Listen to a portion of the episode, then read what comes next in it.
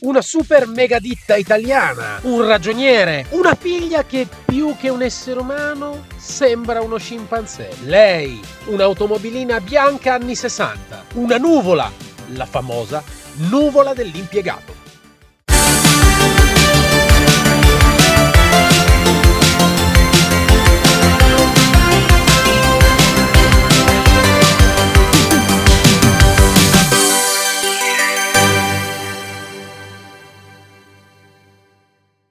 Appassionati e appassionate degli anni 70, 80 e 90, benvenuti a questo nuovo episodio di Pistoni e Popcorn. Oggi parliamo di un'automobile molto molto particolare, un'automobile che è diventata un mito, un mito tutto italiano. Non so se ci siete già arrivati, ma immagino proprio di sì. Forse la parola e il momento più importante per capire di cosa stiamo parlando è proprio la nuvola dell'impiegato. Esatto, stiamo parlando di Fantozzi e della mitica, straordinaria auto Bianchi Bianchina. Come vi dicevo, una automobile iconica, un mito tutto tutto, completamente italiano. Una storia che inizia da dei romanzi. Pensate, molti non sanno che in realtà Fantozzi non nasce come pellicola cinematografica, ma nasce come romanzo. Infatti abbiamo il romanzo scritto da Paolo Villaggio, che poi sarà ovviamente il protagonista delle disavventure fantoziane, eh, un libro scritto negli anni 70 pubblicato dalla Rizzoli editore che ottiene in brevissimo tempo un successo straordinario. Chi c'è all'interno di questo romanzo? Abbiamo il ragionier Ugo Fantozzi, ragioniere di una mega ditta italiana al cui interno ci sono tutta una serie di personaggi specifici. Abbiamo la moglie di Fantozzi, Pina, abbiamo la figlia di Fantozzi, Mariangela, che più che un essere umano sembra una scimmia. Abbiamo i colleghi del ragionier Ugo Fantozzi, che attenzione sono leggermente differenti rispetto a quelli che poi si sono visti nella pellicola cinematografica. Abbiamo la signorina Silvani. Ah, che musica romantica! Eterno amore incondizionato del ragionier Ugo Fantozzi. Abbiamo, attenzione, il ragionier Fracchia e molti pensano che appunto Fracchia sia un personaggio staccato da Fantozzi. In realtà nel romanzo il compagno di eh, Fantozzi, colui che organizza tutte le feste, miope quasi come il Mister Magoo che tutti conosciamo, in realtà era il ragionier Fracchia. Pensate che proprio il ragionier Fracchia poi venne sostituito, poi dopo ne parliamo, proprio durante le riprese dal ragionier Filini che c'era anche nel romanzo appunto originale di Fantozzi, ma era un personaggio secondario, quasi del tutto inesplorato. Questi due personaggi, quindi il ragionier Fracchia e il ragionier Filini, si fusero assieme con eh, il nome appunto del ragionier Filini e la caratterizzazione del ragionier Fracchia, quindi l'organizzatore di gite, feste, miope, ma sacrificale era proprio il ragionier Ugo Fantozzi. Dopodiché abbiamo il ragionier Calboni, il, l'acerrimo nemico, nonché nemico tra l'altro in amore la collega, la signorina Silvani. E poi abbiamo lui, il super mega capo, il super mega direttore Galà che è sempre onnipresente, il direttore Balaban quindi il, ce l'abbiamo tutti, ragazzi, eh, nella, nel, nel, romanzo ce l'abbiamo. Questo romanzo ebbe così tanto successo, pensate, che fu deciso di fare un film. Un film che eh, fu diretto poi da Luciano Salce. Il primo film del 1975, quindi 1975, quindi siamo ancora in pieno in pieni anni 70, fu appunto preso e scritturato e diretto da Luciano Salce, il quale inizialmente, pensate, non scelse come prima battuta Paolo Villaggio per interpretare il ragioniere Ugo Fantozzi, ma nominarono altri attori che all'epoca erano uno molto molto conosciuto e uno, diciamo, stava emergendo. Uno era Ugo Tognazzi e l'altro era Renato Pozzetto, pensate.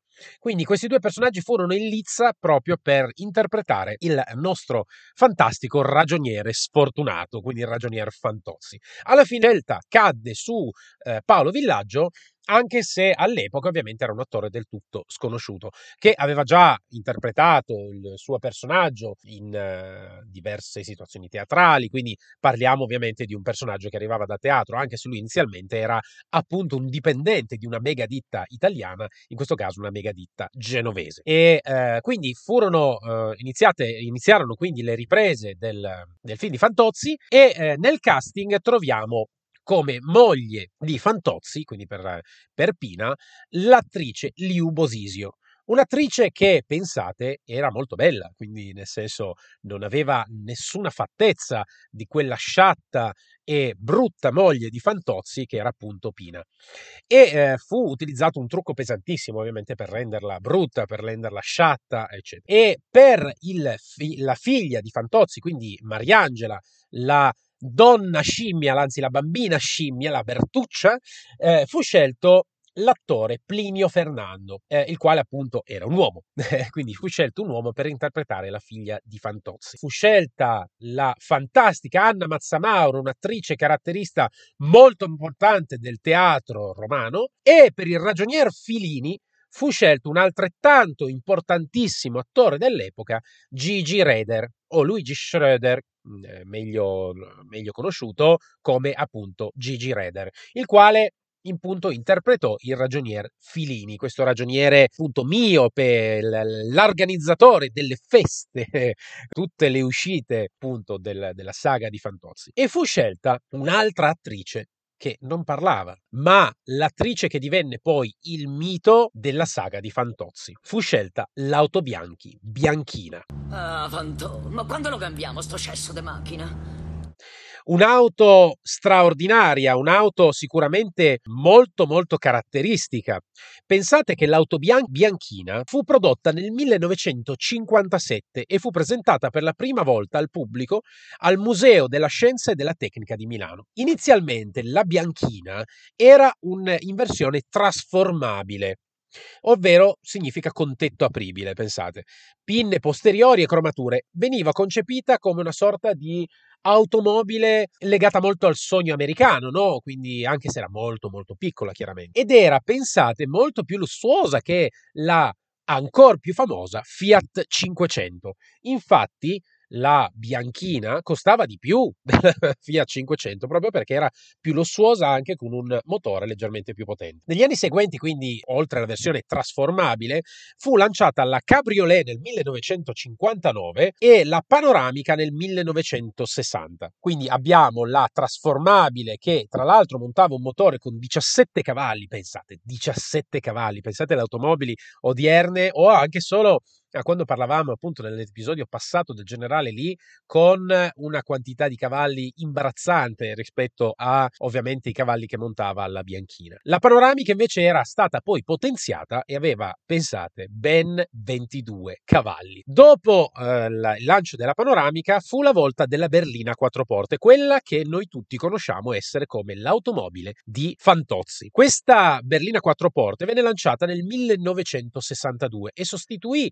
in realtà la trasformabile. Questa automobile si poteva scegliere tra due versioni, la, la, versione base ovviamente e la special che era leggermente potenziata. Infatti nel 65 tutte, sia la berlina sia la cabriolet, adottarono poi un motore F che era poi eh, potenziato rispetto alla, alla, alla, eh, alla, versione, alla versione originale. Rispetto alla Fiat 500 abbiamo sicuramente un tetto rialzato che dava più spazio ovviamente i sedili posteriori.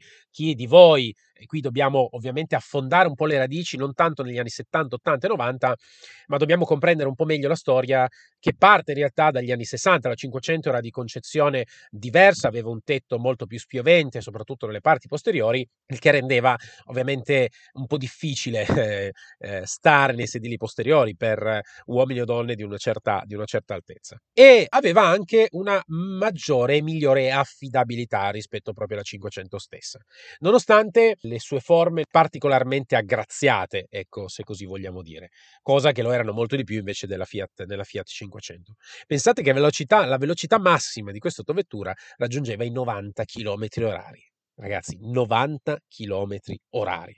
Una cosa pazzesca se ci pensate rispetto alle automobili odierne. Ora, L'aspetto interessante è comprendere come mai però fu utilizzata l'auto Bianchi bianchina del, del 1962, quindi la berlina, anziché utilizzare ad esempio la Fiat 500. Per me è stata una domanda che ha nell'osservare appunto la saga di Fantozzi. Mi sono domandato proprio perché fu scelta un'automobile che sì ebbe un grande successo tra gli anni, eh, la fine degli anni 50, quindi dal 57 quando venne lanciata, fino a poi l'interruzione di, eh, della sua produzione quindi a fine, a fine anni, anni, anni 70, cioè inizio anni 70. E mi sono domandato, ho detto come mai non è stata scelta la Fiat 500, che probabilmente poteva rappresentare un'icona sicuramente maggiore rispetto all'auto Bianchi Bianchina. Tra l'altro ricordatevi che l'auto Bianchi fu una, una marca automobilistica che produsse anche delle altre automobili che diventarono poi dei miti negli anni 70 e 80, che fu appunto l'auto Bianchi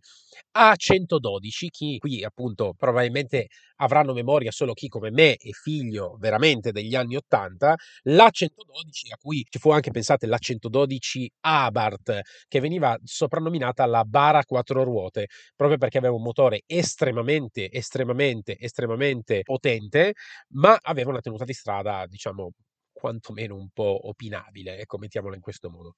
Per arrivare poi negli anni sempre 80, poi 90, alla famosa auto bianchi Y10, un'altra automobile, un altro mito ovviamente automobilistico degli anni 80 e 90, ma torniamo all'auto bianchi bianchina. Quindi mi sono domandato e mi sono chiesto come mai è stata scelta l'auto bianchi bianchina anziché optare per un'automobile potenzialmente più iconica, soprattutto per quella fascia e quella fascia sociale che voleva rappresentare appunto Fantozzi.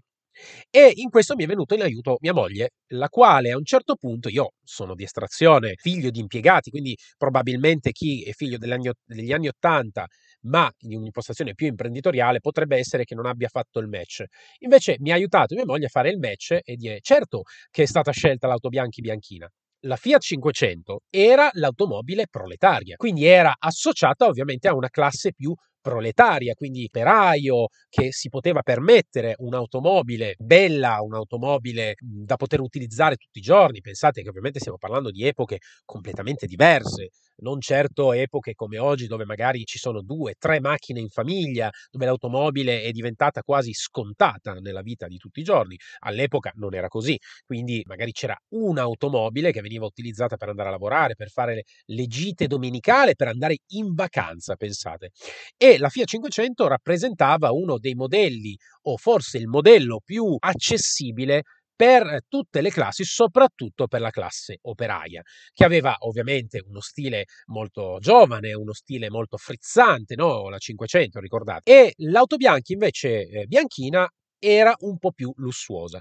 Se voi ci pensate effettivamente, nonostante Fantozzi fosse vittima sacrificale eh, del mega direttore, del mega direttore galattico, eccetera, se ci pensate, Fantozzi in realtà non era un operaio, Fantozzi era quello che veniva comunque considerato un colletto bianco.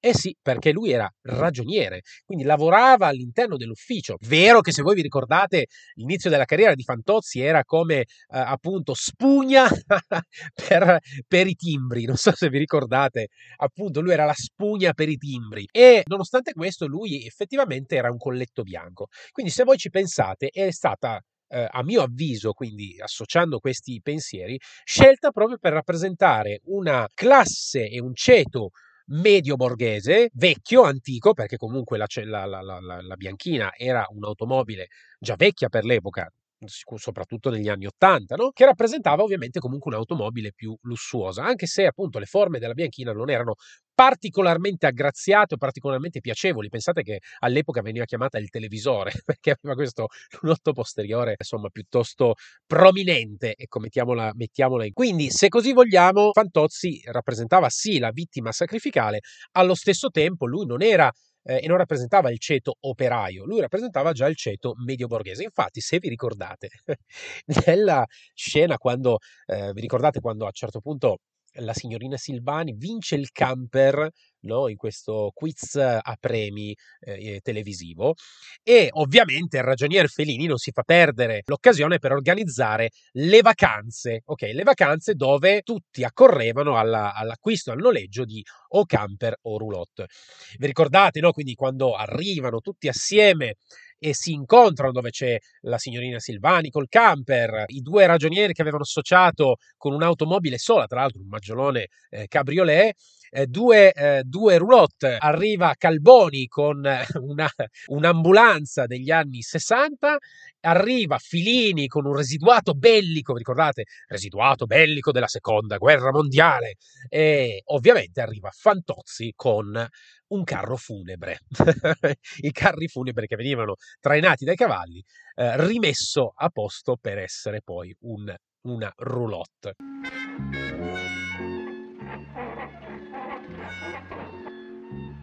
E nel viaggio, nel viaggio, se vi ricordate, loro incontrano questo viandante estremamente, come dire, puzzolente. Ah, vuole un passaggio! Venghi, venghi, saldi! Si parte! Che si carica, ovviamente, la signorina Silvani.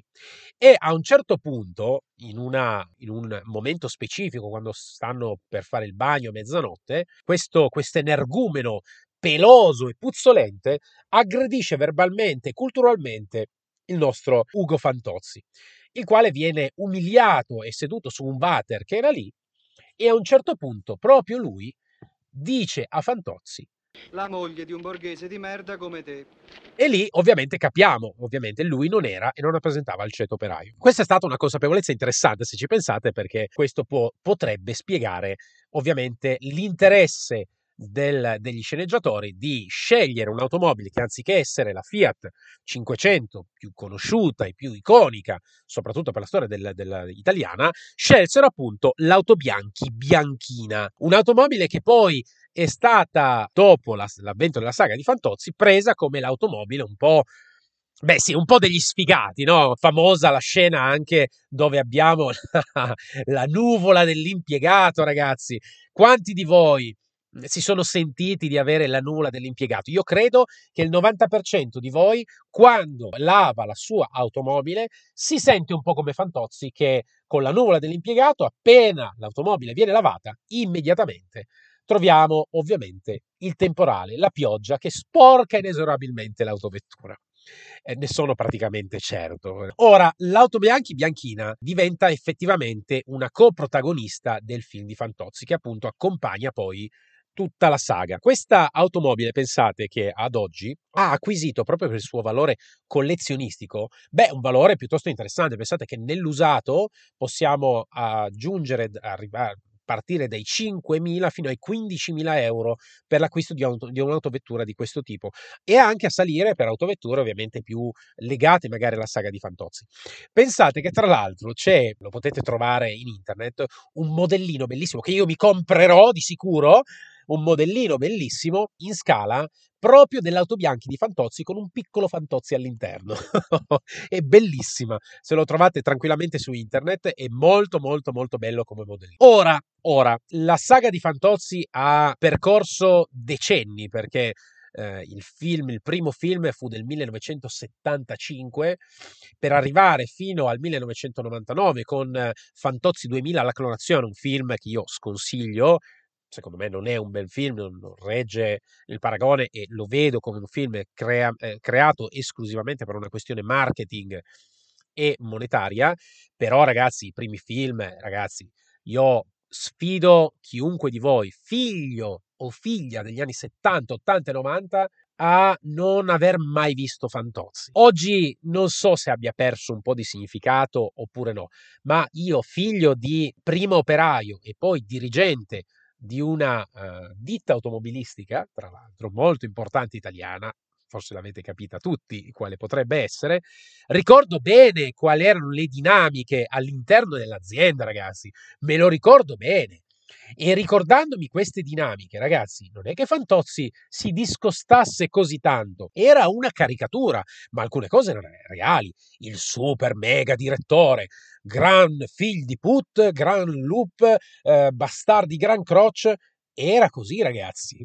E tutti gli impiegati che gli leccavano un po', come dire, un po' il, il, il posteriore, ma ragazzi, era così, il lecchino di turno, ragazzi, era così, il ragioniere o il collega che organizzava, faceva, brigava, c'era in ogni situazione, in ogni reparto, colui che era un po' la vittima sacrificale anche del super mega capo direttore, eccetera, e ragazzi, il pezzo del 90, l'organizzazione delle, dei quelli che venivano chiamati i Family Day. Vi ricordate, no? In Fantozzi quando organizza queste Olimpiadi interaziendali mhmm, dove c'era l'ufficio sinistri di Fantozzi e tutti gli altri uffici, anche l'ufficio Bustarelle eh? e Tangenti, che si affrontano in questa eh, competizione sportiva, ragazzi.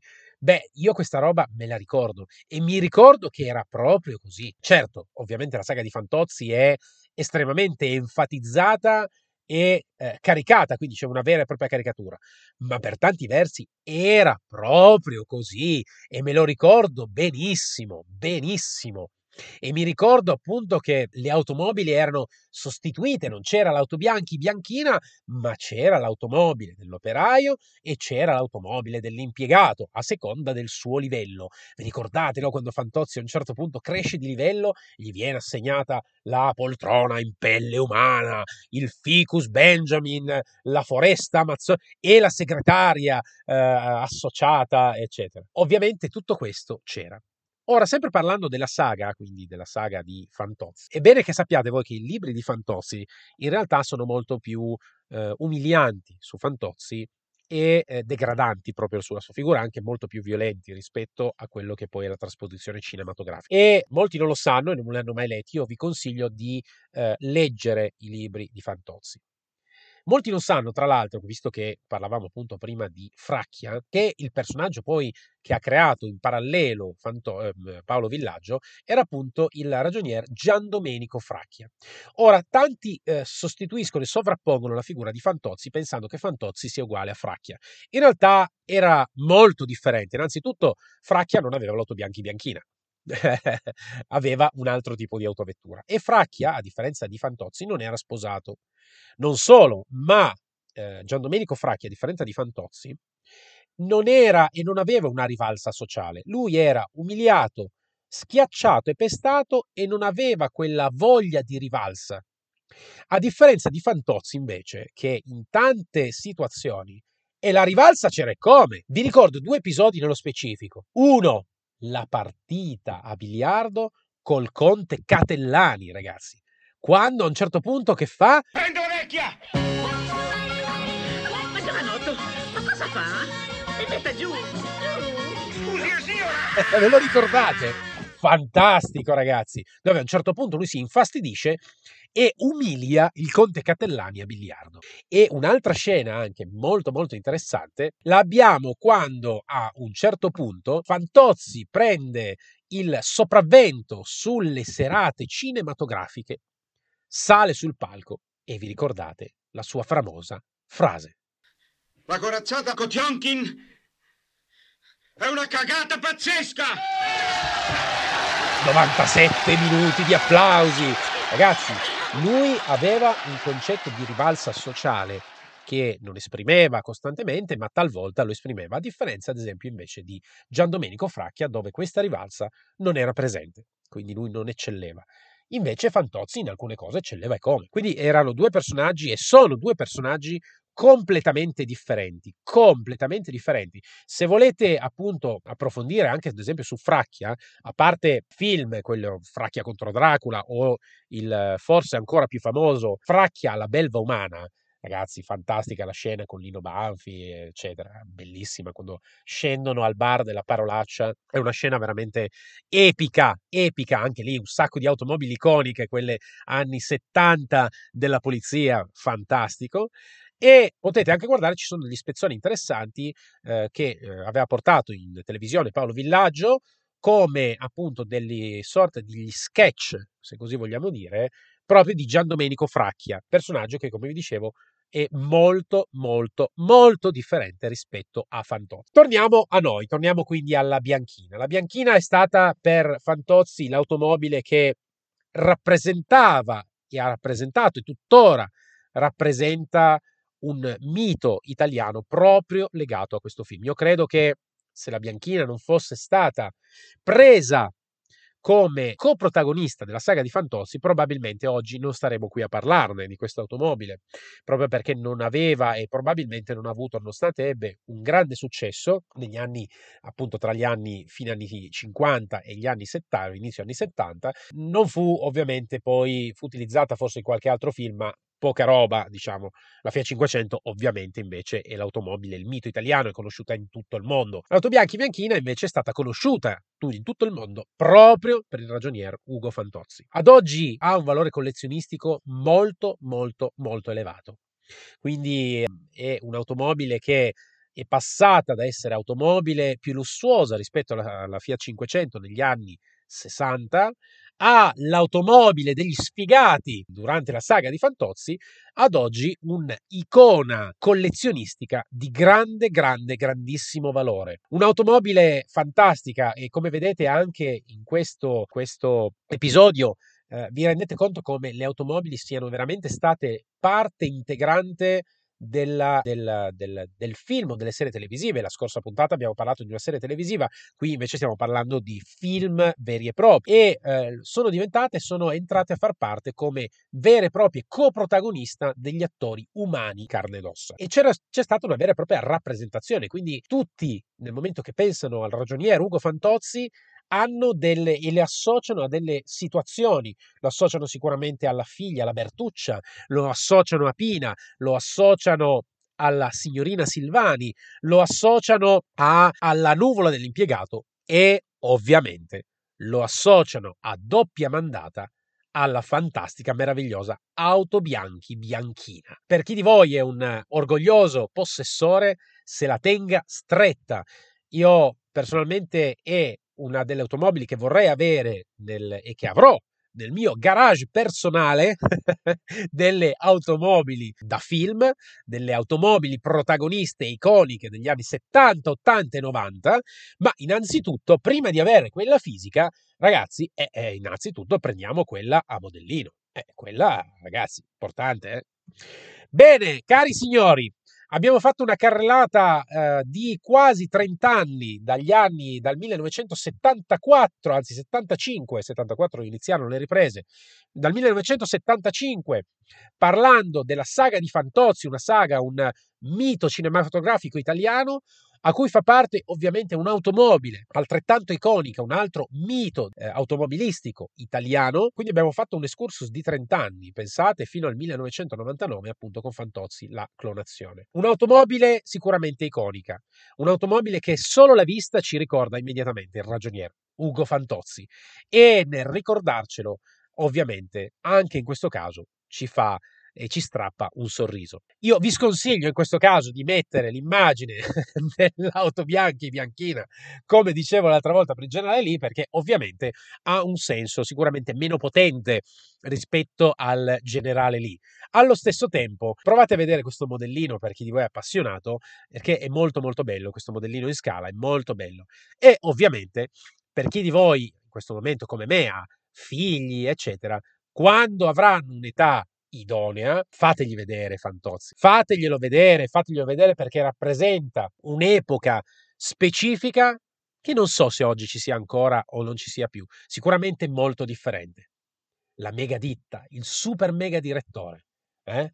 Le, i tornei interaziendali, il ragioniere che viene subissato dal capo ufficio. Fateglielo vedere perché sicuramente è parte integrante della nostra storia. Detto questo, io vi saluto, ma prima di salutarvi, prima di salutarvi, mi raccomando, condividete questo podcast, commentate questo podcast, fatelo ascoltare ai vostri amici, parenti, nonno, nonna, zia, bisnonno, antenati, avi, figli degli anni 80, 70 e 90, figli odierni, fatelo ascoltare a tutti, perché se voi non lo condividete, non lo fate ascoltare, ragazzi, io vi mando sotto casa non solo il super mega direttore galattico Conte Duca Balaban, ma vi mando anche il Conte Castellani e soprattutto, forse cosa peggiore, vi faccio organizzare le prossime vacanze dal ragionier Filini. Quindi fate bene attenzione, mi raccomando, ok? Bene, detto questo, e quella su Ragionier Filini, ragazzi, è una minaccia di quelle serie. Detto questo, io vi auguro una splendida giornata. Noi ci, ci risentiamo al prossimo episodio di Pistoni e Popcorn con un'altra meravigliosa, fantastica automobile iconica degli anni 70, 80 e 90. A presto! E se ti è piaciuto l'episodio, metti quel like e condividi con i tuoi amici questa fantastica avventura tra le auto più iconiche del cinema anni 70, 80 e 90.